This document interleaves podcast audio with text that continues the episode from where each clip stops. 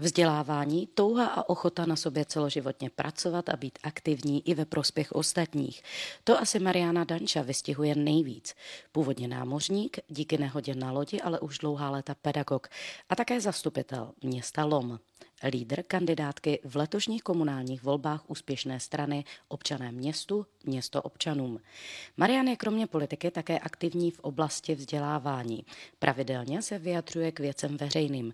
Naposledy otevřeným dopisem vyzval k odstoupení Stanislava Křečka z pozice veřejného ochránce práv za jeho opakované protiromské výroky.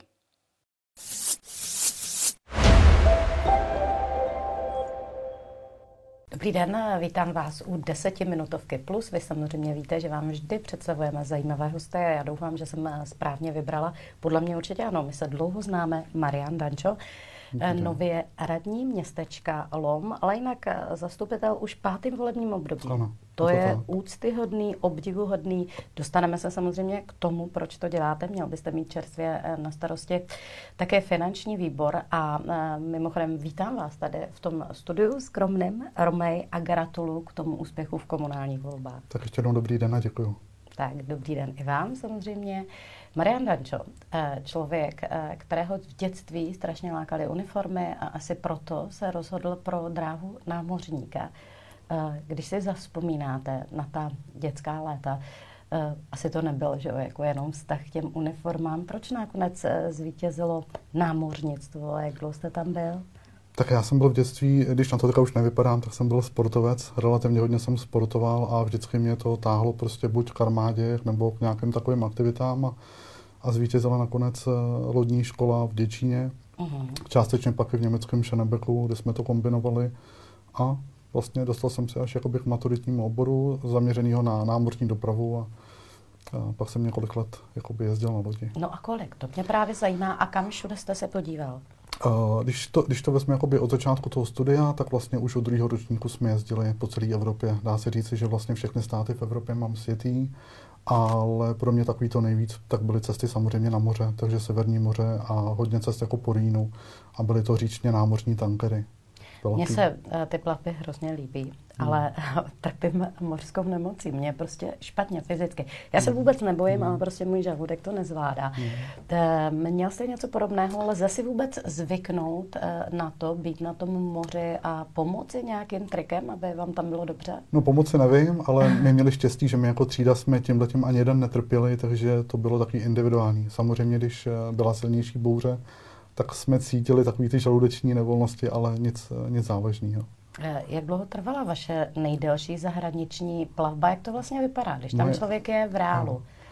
Moje nejdelší zahraniční cesta asi 6 měsíců a to vlastně ve spojitosti s tehdejším ČESPLem, Československá námořní plavba Labská, kdy se vlastně dostala do konkurzu a my jsme tehdy odjeli do Hamburku a vlastně neměli jsme pak ani peníze jakoby na návrat zpět do Čech, takže jsme tam zůstali 6 měsíců. Co jste tam dělali? Takže, no jako pracovali jsme, byla to určitě dřina, škrábali jsme lodě, natírali jsme lodě, převazovali, kontrolovali, ale samozřejmě i v odpoledních hodinách jsme pak chodili, navštěvovali jsme ty místní části toho Hamburku, takže... I to bylo poznávat ty kultury. Když byste měl, právě jsme u toho poznávání těch kultur, ale při běžným režimu, kde člověk nikde neuvízne, ale je prostě součástí té plavby, která prostě má jasný začátek, konec, samozřejmě cíl. Co tam vlastně jako děláte? Já to znám jenom jako turista, že jo? Člověk, který se ocitne na palubě. Tak je to vždycky tak, že třeba na 140-metrový lodi funguje jeden kapitán, jeden strojník a jeden třeba lodník nebo pomocný námořník. Kapitán samozřejmě za kormidlem a dva se pak starají o fungování té lodi. Jo. To znamená prostě kontrola motorů. Když loď vyjíždí do plavební komory, tak převazování, uvazování. My jezdili třeba na tankerech, takže já mám specializaci na tankery, takže kontrola tlakomíru, budíků, chemikálí, jestli ty provozní teploty jsou v pořádku. Takže taková psychicky náročná práce. Právě je to spojený obrovské se zodpovědností. Jste zodpovědný člověk? Určitě jsem. A měl jste to od jak živa? Měl. Už od malička. Myslím si, že už dáno od malička. Dáno z rodiny? Nebo? No možná. Já jsem asi věděl, jakoby, co v životě chci. Chtěl jsem prostě se vymanit jakoby, z toho našeho města. Chtěl jsem se v životě někam posunout. A já měl ty cíle už jakoby, od malička, takže... Z kolika pocházíte sourozenců? Jsme 3. A vy jste? Já jsem prostřední. Prostřední. Myslíte si, že to vzdělávání hrálo důležitou roli ve vaší rodině? Pro vás teda určitě, to jste říkal, ale ve vaší rodině ano, ne? 100%. Já si myslím, že v naší rodině jsem jediný vysokoškolák teda. A musím říct, že i to středoškolské vzdělání, že to byla jako docela těžká cesta, protože jsem vlastně, nebo ten můj typ školy byl internátní, to znamená, já jsem byl 7 let někde na internátě, takže to bylo těžké. Musel jsem se jakoby vymanit z toho romského kolektivu, prostě z těch romských tradic a zvykat si na něco úplně nového, proto to bylo těžké. A byly nějaké tradice ještě ve vaší rodině, protože se to samozřejmě různí a velmi se to mění, velmi mnoho věcí už nefunguje, tak jaké byly ty tradice u vás v rodině a co pro vás jako dneska znamená to romství, jak se mění třeba? Tak jakoby tradice, my jsme vyrůstali jakoby s mamčou, takže a mamča vlastně pochází ze Slovenska, tak tam to bylo vyloženě, ta výchova nebyla vyloženě úplně jednoduchá. Prostě mamča musela chodit do práce, starat se o nás a vlastně de facto ta starost a ta motivace k té škole a k tomu vzdělávání nebyla zas až tak velká z toho rodinného jakoby zázemí. Takže tam bylo vyloženě těžký vymanit se a pamatuju si na období toho, když jsem si dával přihlášku na střední školu, tak vlastně jsem měl maximální podporu ze strany jako mámy. Ale zase pak už třeba chyběly finance, jo? Prostě už to bylo jako těžší. Museli jsme se hodně otáčet, ale i přesto se nám podařilo nějakam. Ale ono většinou, jakkoliv je to těžké, tak potom pro ty děti, dospívající, posléze mladé lidi, většinou dokážou to být velmi silné osobnosti, které tím, že to věděli, co chtějí udělat, neměli třeba tak jednoduchý finanční zázemí a museli si to víc prošlapat, tak na sobě dokážou fakt hodně pracovat. Je to váš případ? Určitě, protože vlastně ta škola, kterou jsem studoval, tak byla placená, muselo se to platit. Platili jsme internát, platili jsme si veškeré ty zahraniční cesty a než jsme začali poprvé vydělávat, tak to něco jako stálo. Když zůstaneme ještě chvíli u toho námořnictva, na kterou z těch cest, jestli taková je, jenom jedna, možná víc, já nevím, vzpomínáte nejraději a proč? Tak já určitě, moje první cesta byla do Hamburgu, kam jsme jeli vlastně s mým třídním učitelem, já byl vybraný ještě se spolužákem a jeli jsme tam společně jakoby s 3. ročníkem, když já byl v 1. ročníku a to pro mě byl nejsilnější zážitek, protože jsme měli možnost vlastně i s takovým tím výkladem procestovat celý ten Hamburg, vlastně všechny ty přístavy, vidět ty rozličné kultury.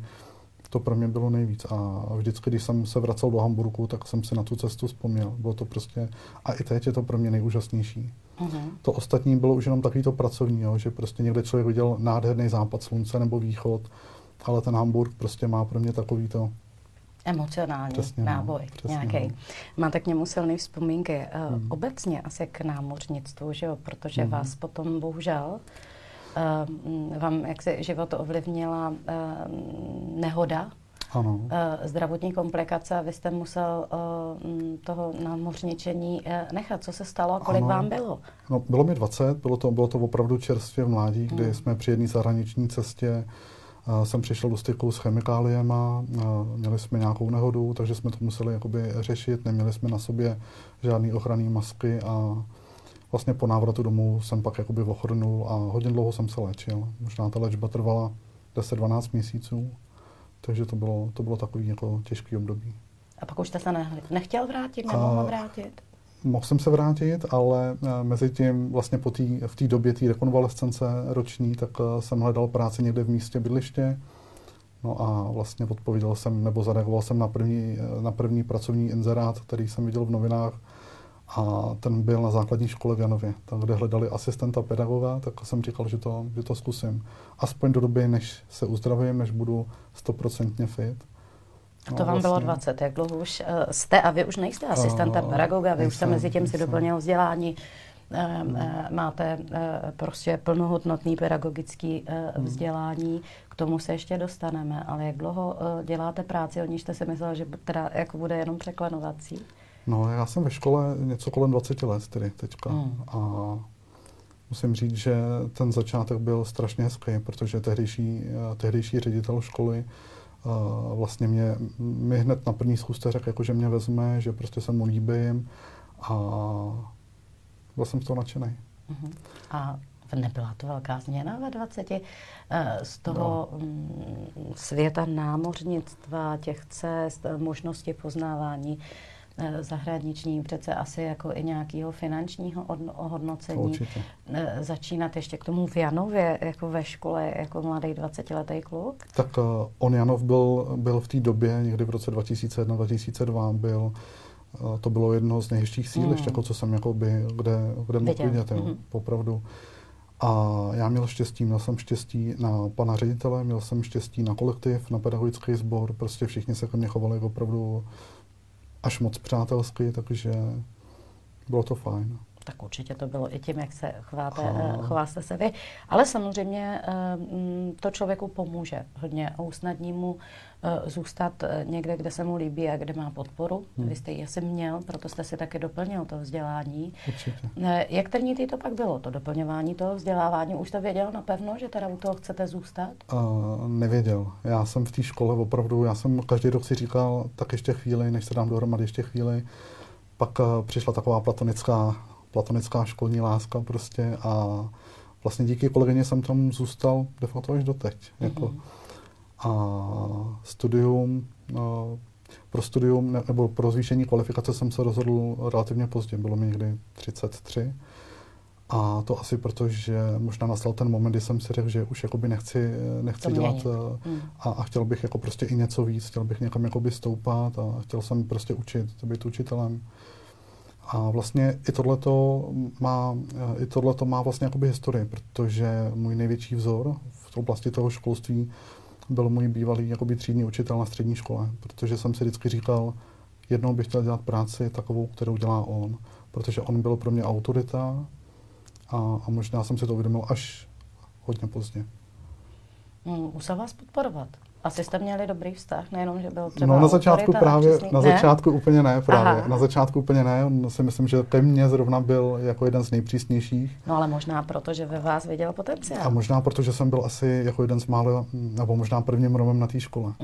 Také možná. A on mi to kdysi i řekl a o to si toho cením jakoby víc a prostě pro mě to byl vzor. Mm-hmm. Potkávali jste se pak ještě někdy? Potkávali, pravidelně každý rok, nebo když jsem byl v Děčíně, když jsme se vraceli, tak jsme se jakoby vídali. Mm-hmm. Když se ještě vrátím k tomu období na střední škole, toho vzoru pedagogického, který jste zmínil, ale pak i těch plavbách, disciplíně, která je spojená, musí být a zodpovědnost s tím námořničením, odnesl jste si do života a třeba i do té následné profese v oblasti vzdělávání něco právě i z toho období námořničení? Odnes, protože vlastně, když jsem nastoupil na tu školu, tak jsem byl obyčejný kluk z vesnice, který možná někdy občas jel s mamčou nebo s rodinou někam 15 kilometrů maximálně od města. A najednou jsem se ocitnul na internátní škole, kde byly úplně jiné zvyklosti. Jezdili jsme do zahraničí, potkávali jsme úplně jiné národnosti. Možná v té době jsem si uvědomoval, že to, co se povídá kolem, že všechno nemusí být pravda. Existovaly ve mně i předsudky a myslím si, že ta škola mě pomohla odstranit. Že určitě takový to gro toho pochopení toho multikulturalismu právě pramení na té střední škole. Mm-hmm. Jo, protože třeba zrovna ten Hamburg je pro mě to strašně multikulturalitní město. Jo, jsou tam různé národnosti, jsou tam zvyklosti, tradice a to bylo úžasné sledovat. Mhm. Když se bavíme o tom vzdělávání, to samozřejmě vy jako pedagog jsem se všimla, že jste se snažil být aktivní i v tom, jakým způsobem pomoci romským dětem v oblasti vzdělávání, jakým způsobem třeba komentovat připravované strategie, materiály, které souvisí s tím vzděláváním nejenom Romů, ale obecně celé té společnosti. Jaké nedostatky ještě stále vidíte v této oblasti? No, je to hrozně těžká otázka. Hodně těžká otázka. Pracuju vlastně v Janově. Janov je vyloučená lokalita. Dneska už vyloučená lokalita. A já si troufám říct, že patří mezi takový ty, o kterých se hodně mluví. Ale taky zároveň patří mezi ty, o kterých se mluvit nechce. na veřejnosti. A já v této oblasti prostě vidím, že ty místní Romové nemají jakoby ztratili důvěru, nevěří. Chybí jim to vzdělání, chybí jim ta motivace. A pořád si myslím... Bavíme se samozřejmě o té části Romů, kteří vyrůstají v podobně vyloučeném prostředí a jsou opravdu vyloučení totálně z té společnosti. A myslím si, že se nám podařilo, že jsou tam... Že já zastávám názor, že každý dítě je vzdělatelný. A vzdělatelní jsou právě i ty sociálně vyloučení Romové. A myslím si, že se nám jako na škole podařilo některé ty děti, žáky, studenty posunout. Ale je to velmi náročný. Uh-huh. A pak je druhá věc, a to je, do jaké míry chybí informace o Romech. A tím pádem se neboří ty stereotypy, které jsou dané. Tam je, myslím, velmi mnoho mezer, ne? V různých předmětech. Ano. No, tak jako pro mě nejtěžší je, že chybí ty pozitivní vzory. Uh-huh. Jo, prostě my můžeme se bavit o vzdělání, a když už ale se podaří někomu vystudovat, a to dítě, nebo vlastně už ten dospělý pochází z té vyloučené lokality, tak najednou prostě žije v zapomnění, nikdo o něm neví. A za mě jako je velká škoda, že prostě se ty vzdělaný Romové neposouvají v té životní dráze. Že někde zůstanou, prostě, že si splní nějakou lačku, zůstanou a pak už nemají další směřování.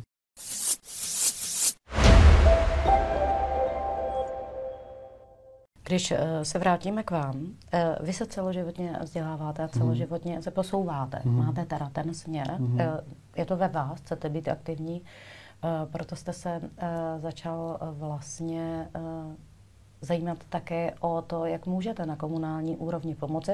Vy jste popáté uspěl v těch komunálních volbách. To je hodně silná důvěra občanů. Tentokrát navíc se máte stát radním, máte mít na starosti finanční výbor. Proč teda tu politiku děláte a jak vám to třeba otevřelo oči? Protože já s politikou mám zkušenost jako tisková mluvčí, také jako novinářka. Ne vždycky je to průsvitně čisté prostředí. Já už jsem si v minulých volbách říkal, že už kandidovat nebudu, že prostě do toho nepůjdu, ale současné vedení, který vlastně máme, tak to boří naprostý mýty. Prostě to je vedení, kde vládne strach. A u nás ve městě v Lomu žije několik desítek Romů a možná to, jak se to místní vedení baví o Romech, tak mě znovu iniciovalo k tomu, aby do těch voleb šel. Já prostě zastávám názor a i z toho pedagogického hlediska nemám rád, když se rozlišují děti na Romy a neromy. A rád bych, i když je to nemožné prostě, aby jsme tyhle dva pojmy jakoby nezmiňovali. Ale prostě... To se u vás ve městě dělo. V průběhu těch komunálních voleb narážím na tom, že to nebylo úplně jednoduché, že ačkoliv jste vzdělaný, ačkoliv jste takhle aktivní, pátým vlastně jakoby obdobím jste uspěl i občanů, tak ale... Jste teda paradoxně teď pocítil jakoby tu negativní dopad toho vašeho rovnosti. Já bych řekl, že teď to bylo jakoby nejhorší za tu dobu, co vlastně jsem v politice. A myslím si, že problém není ten, že by třeba starostou se mohl stát Marián Dančo, ale problém byl v tom, že by starostou mohl být jako Rom. Takhle to bylo prezentováno, alespoň tam u nás na té úrovni. A to bylo velmi těžké, no. Prostě když pak denodenně čtete o sobě příspěvky, které vlastně zmiňují tu etnicitu, která pro mě... Na sociálních sítích? Ano, na sociálních sítích, která pro mě není zase až tak jakoby podstatná. Takže... Jak se s tím člověk vyrovnává? Ty sítě jsou v tomhle strašně krutý a bezohledný. Jakoby velmi těžké. Ta anonymita. Jako bylo to těžké období, jsem rád jakoby za lidi, kteří okolo mě stáli, protože nebýt těch lidí, že jo, samozřejmě, že já jsem se měl potřebu vypovídat, svěřit se a hlavně udržet ten kolektiv těch 21 kandidátů, aby se mi to nerozpadlo, protože ty... Se vedl tu kandidátu. Ano, protože ty narážky a zastrašování a ponižování, co se dotýkalo nejenom mě, ale vlastně všech 20 lidí. Nakonec jste tedy uspěli, podařilo se podepsat společné vlastně koaliční prohlášení, z něho vyplývá, že byste teda měl být radním a mít na starosti finanční výbor. Už nás čas trošku tlačí k tomu, abych se zeptala na to, co byste teda rád prosadil, jak byste rád pomohl obecně občanům Lomu.